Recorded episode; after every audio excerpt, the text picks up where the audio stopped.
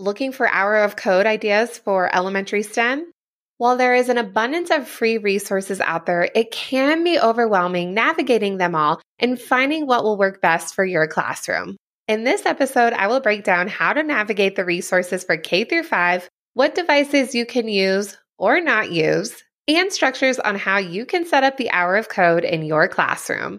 Welcome to the Elementary STEM Coach Podcast, a show that'll help you with lesson ideas, systems, and actionable tips to apply to your classroom. I am your host, Naomi Meredith, a former classroom teacher turned current STEM teacher and coach. With over a decade of experience teaching and a master's degree in STEM leadership, I am here to coach you throughout the year to help you gain back more time to create innovative experiences for your students. Grab your earbuds and let's get started.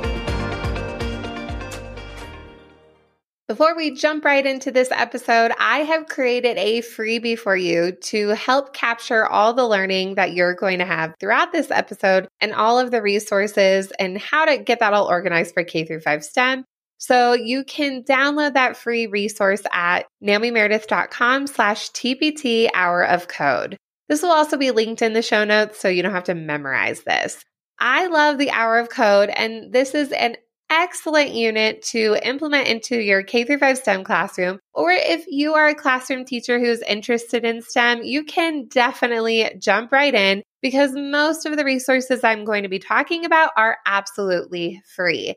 To get me in the mood for this episode, I am wearing my Create with Code shirt that I got from Target a little while back. So it's super fun. You, of course, you all know by now, I love a good theme. And so, of course, I have a coding shirt or two in my closet that I pull out during this time.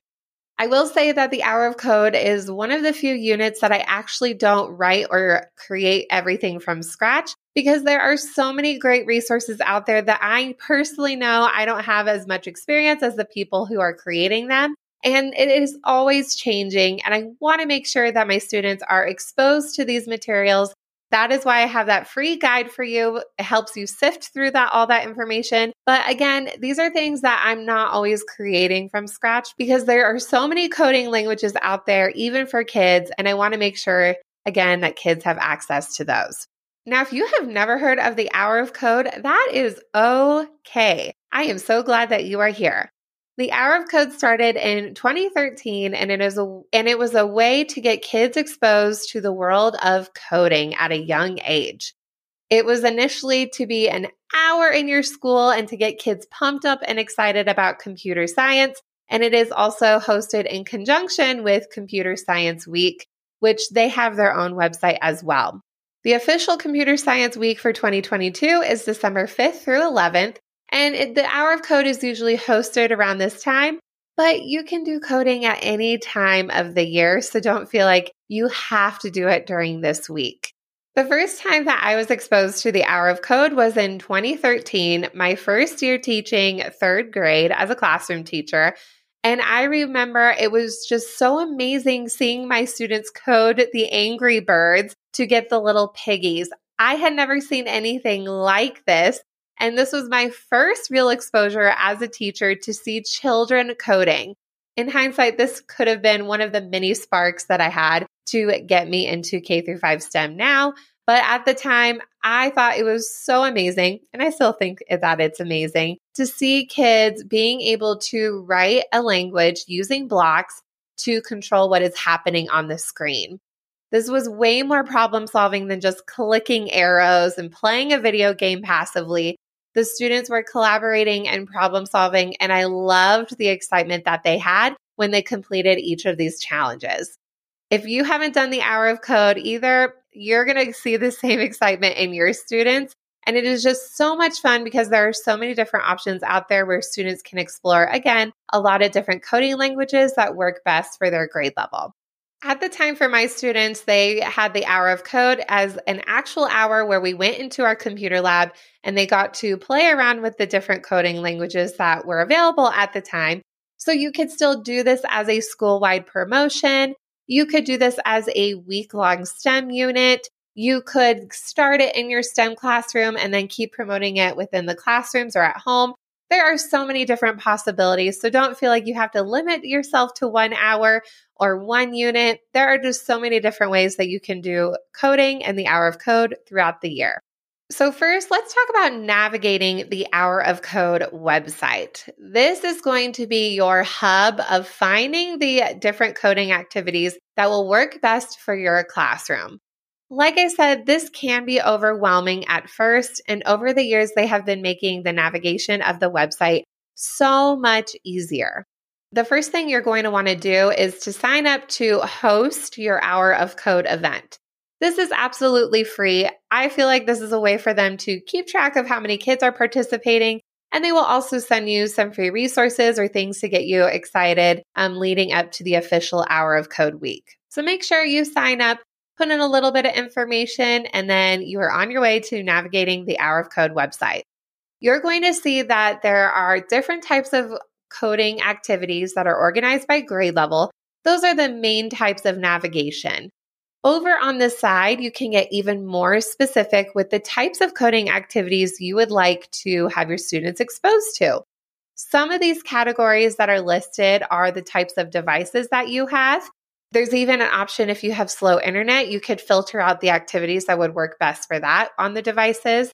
If you are an iPad only school or vice versa, a laptop only school, you can click on that filter and then you can search through the activities that way.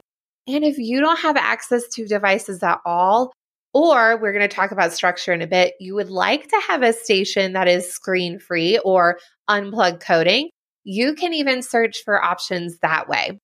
But it gets even better with these filters. You can even filter by the length of the lesson if you do want it to last an hour or if you do want it to last for over a week. You can even search through the different accessibility options play around with those filters. Like I said, it can be overwhelming at first. And I actually don't have students jump right in into the Hour of Code website. They can get lost pretty easily. As a teacher, you want to pick through, play around the things that you think will work best developmentally. And then you can make a simple one page choice board. I like to make mine in Google Slides that are view only. And then there's clickable links for the students or you could just send the links along to students in whatever LMS system that you like to use, or even create QR codes that the kids can scan. Definitely try to play around with the devices that you have, see what is going to work and not work, and then you can go from there. I like to share the website, the Hour of Code website, with students after we completed the unit so they can play around and explore at home. But I always want them to jump right in and get to the task at hand so that's why creating those very specific links for students is really, really helpful. So then they don't have that decision fatigue. And then you know that those specific links are going to use on the devices, or if you're not doing devices, the materials that you have students to use. At the very top of the Hour of Code website, there's also a promote tab and play around with that. There are some posters that you can print that have some diverse and even some famous people on there. My fiance's favorite is the Shakira poster. He loves Shakira. so he likes that hour of code poster on there. But there's some really cool posters, handouts that you could send or print and send home with families or teachers. There's some email templates. There's even a sticker template that you can print out, and students can proudly wear the sticker saying that they participated in the hour of code. There are also some really awesome videos that you can show your students where they are talking about the hour of code and the importance of coding. Again, some famous faces are in a lot of these videos, but these are really awesome resources to check out and really dive in to get kids excited about computer science and coding. I mentioned this a little bit ago, but you have the option when you're doing any type of coding with kids you can have device based coding, which is what most of us are accustomed to when students are coding on the computer, or you can do coding unplugged. Both have a lot of value. And even if your students have experience with computer coding, having the ability to code unplugged and being able to problem solve in that way can be very, very valuable. In fact, you are really working on that computational thinking and having students be able to really think through those problems. And they might not always have that instant gratification from what is on the screen, but it's going to help them slow down and really think through is the information that they are moving or writing down if it is correct. You can even pair unplugged coding with device based coding and have students write down some of the things that they're hoping to do in the program, and then they can apply it to their learning. Here are some of my favorite coding unplugged activities that can work for a variety of grade levels. One really fun one is to do binary beads. And I'm pretty sure Hour of Code has a lesson related to this, but you teach students about binary code, the language that computers use to talk with the zeros and the ones. And then there is a binary code alphabet. Students can have little pony beads and different colored beads to represent the different codes in the binary code chart and then spell their name or a word that resonates with them. This is a really great one. And then students have a physical takeaway from the actual project. Getting overwhelmed with researching, planning, and teaching meaningful K 5 STEM lessons? It can be a lot of work, and I completely understand. When I walked into my brand new role at a brand new classroom with zero curriculum, over the years, I've been developing a K 5 STEM year long plan that is rooted in standards, the engineering design process, and station rotations.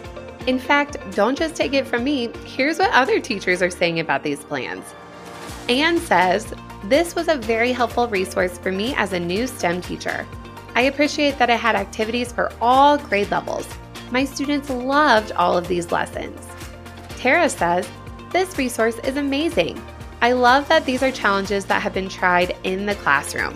One of the best things that I purchased. There are over 50 lessons already included in the bundle, and it's growing. Everything new that is added, lessons, and updates, you will always get for free when you purchase today. As a bonus, I included a free digital teacher plan book that is made specifically for K 5 STEM teachers who have a lot of classes and plans to manage every day. It's easy to edit and gives you enough blocks to write in, unlike most paper planners out there. Being a podcast listener, I am giving you an exclusive $30 off code for the entire K 5 STEM bundle. You can grab the bundle at naomimeredith.com slash K5STEM and put in the code podcastk5 at checkout. Another fun one that I did actually again when I was teaching third grade at this is all coming back to me now a computer science training is we did cup coding. With this activity, there are different pictures of combinations of cups that are stacked in a lot of different combinations. And the goal of this is you have a programmer and then you have the robot. So the goal of the programmer is to write the code out using the language of this cup coding program. So up means to hold up the cup one cup length. To a turn would be flipping the cup over at 90 degrees. A down would be putting the cup down at a cup length and so on. There's a whole cup coding language for this activity. As the programmer, you are writing the code that will match the picture of what the robot needs to complete. Then the robot has to read your code with the arrows and the turns, and hopefully they are able to complete the picture without seeing the picture and only reading the code. Again, this is a great computational thinking lesson and a great problem solving challenge. Another one that is very similar that is really popular with younger students is to do a human robot coding. You can have different cards that have arrows that have different meanings, forwards, backwards. You can add in a jump, a spin, whatever you would like. I have this all created for you in my TPT shop. And again, you have a programmer and a robot, and the programmer writes the code using the cards, and then the human robot actually has to perform the action. This is so much fun. And the kids like to, I have air quotations, control each other.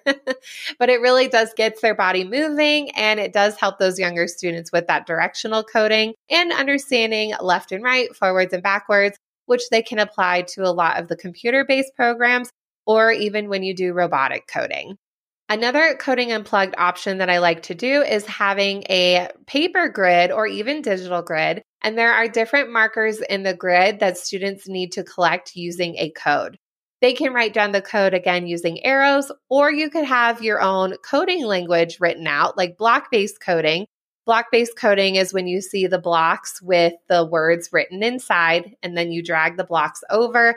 Usually, you read it from the top to the bottom, and um, the robot or the program will read it from top to bottom with those different blocks. So, this is like the in between of uh, more complicated typing programs.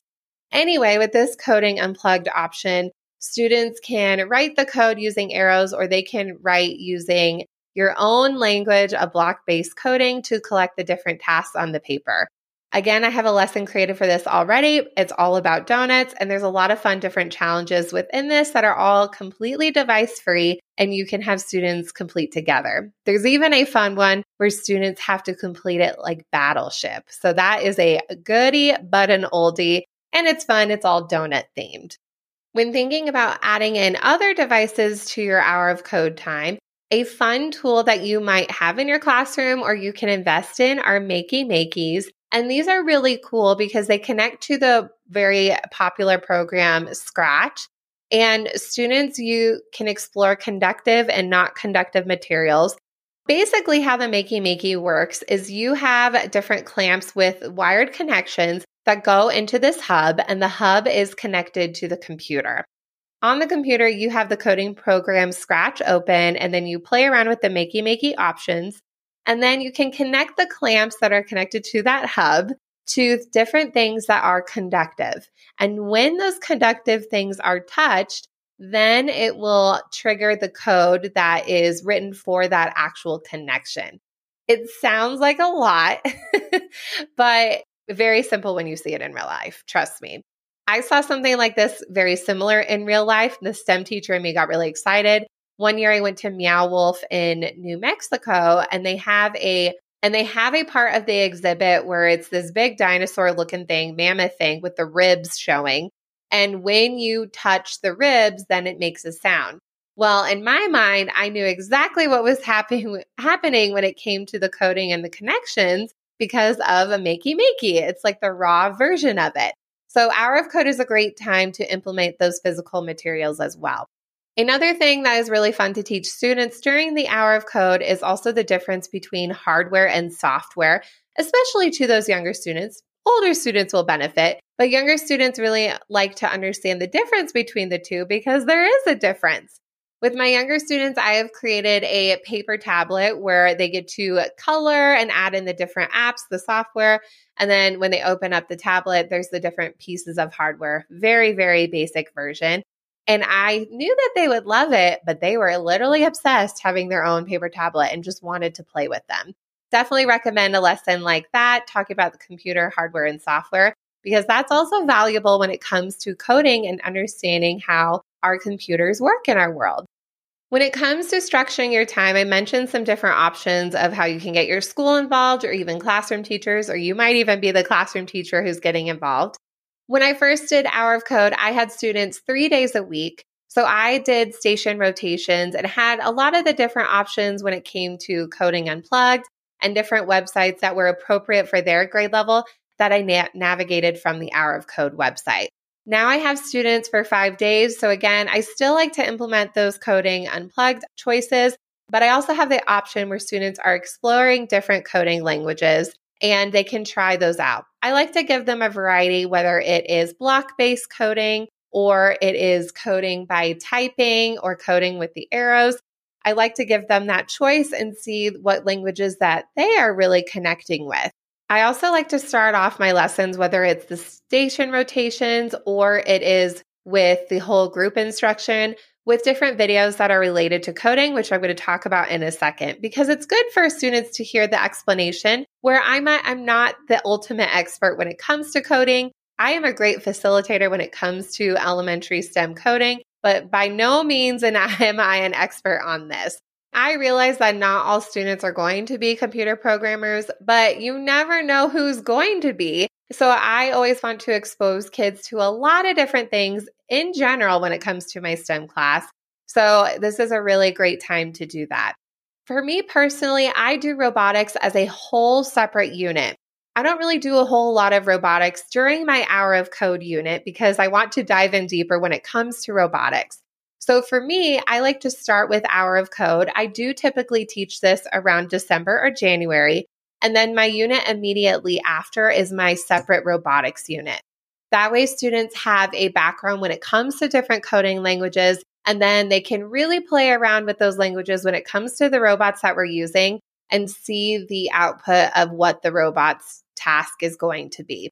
That is a personal preference, but what has worked well in my STEM classroom, definitely up to you. I know people also like to implement robots in their hour of code. So do what works best for you and the time that you have with kids.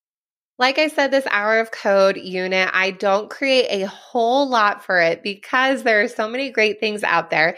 And this even includes a ton of video resources that I love to show my students when it comes to computer science and coding. BrainPop and BrainPop Junior have a lot of great videos, and they have added a lot more over the years when it comes to learning about computational thinking, different ways to code, such as looping, or even parts of a computer and coding in general. Definitely check those out. And in the free guide, I even break up which videos I like to use with each grade level so you're not always repeating the same ones. You also know that I am a huge fan of SciShow Kids, which I talk about back in episode 17, where it's all of those different resources I like to use for imagining. SciShow Kids also has some great videos when it comes to teaching about robots and the parts of a computer.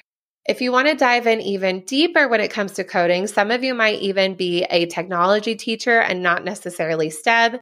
Code.org separate from Hour of Code. They have more extensive materials and actual units and a progression of learning when it comes to coding in your classroom. This is also great to look into if you're thinking about a different after school opportunity. You don't need to go and create anything. There's so many things on there that you can just plug and play, especially for those kids who really are getting obsessed about coding. Again, another great after school activity with very minimal prep. One of my favorites for after school activities is the Google CS First curriculum. There is a whole theme and a different challenge that they have to create. They're always improving this curriculum and really making it self guided, and kids can access the information at home. So, definitely recommend checking out that resource. As a recap, there is so much to do for Hour of Code, but it is such a fun unit to implement and really, it should be your least stressful unit out of your whole entire year because most of it it's already done for you. You just have to go in and explore and check out the free guide that I have for you because that's going to help you really wrap your head around all the different things that you can do during this time. We first talked about navigating that hour of code resource, so definitely play around with those filters that can help you with your experience. Then we talked about how you can have a mixture of device based coding and coding unplugged or unplugged coding. Then also think about structuring your time if you want to do station rotations, a whole group exploring, or a mixture of both. And then really utilize those extra resources out there, especially when it comes to videos where you can see coding that is relevant in their real lives. Again, make sure to check out the Hour of Code freebie that I have created for you to help you organize your time with your students. This will be linked in the show notes, and you can also grab it at naomimeredith.com slash TPT Hour of Code. Thank you so much for listening to today's episode of the Elementary STEM Coach Podcast. I would love to connect with you over on Instagram at Naomi Meredith underscore or send me an email to elementary STEM Coach Podcast at gmail.com.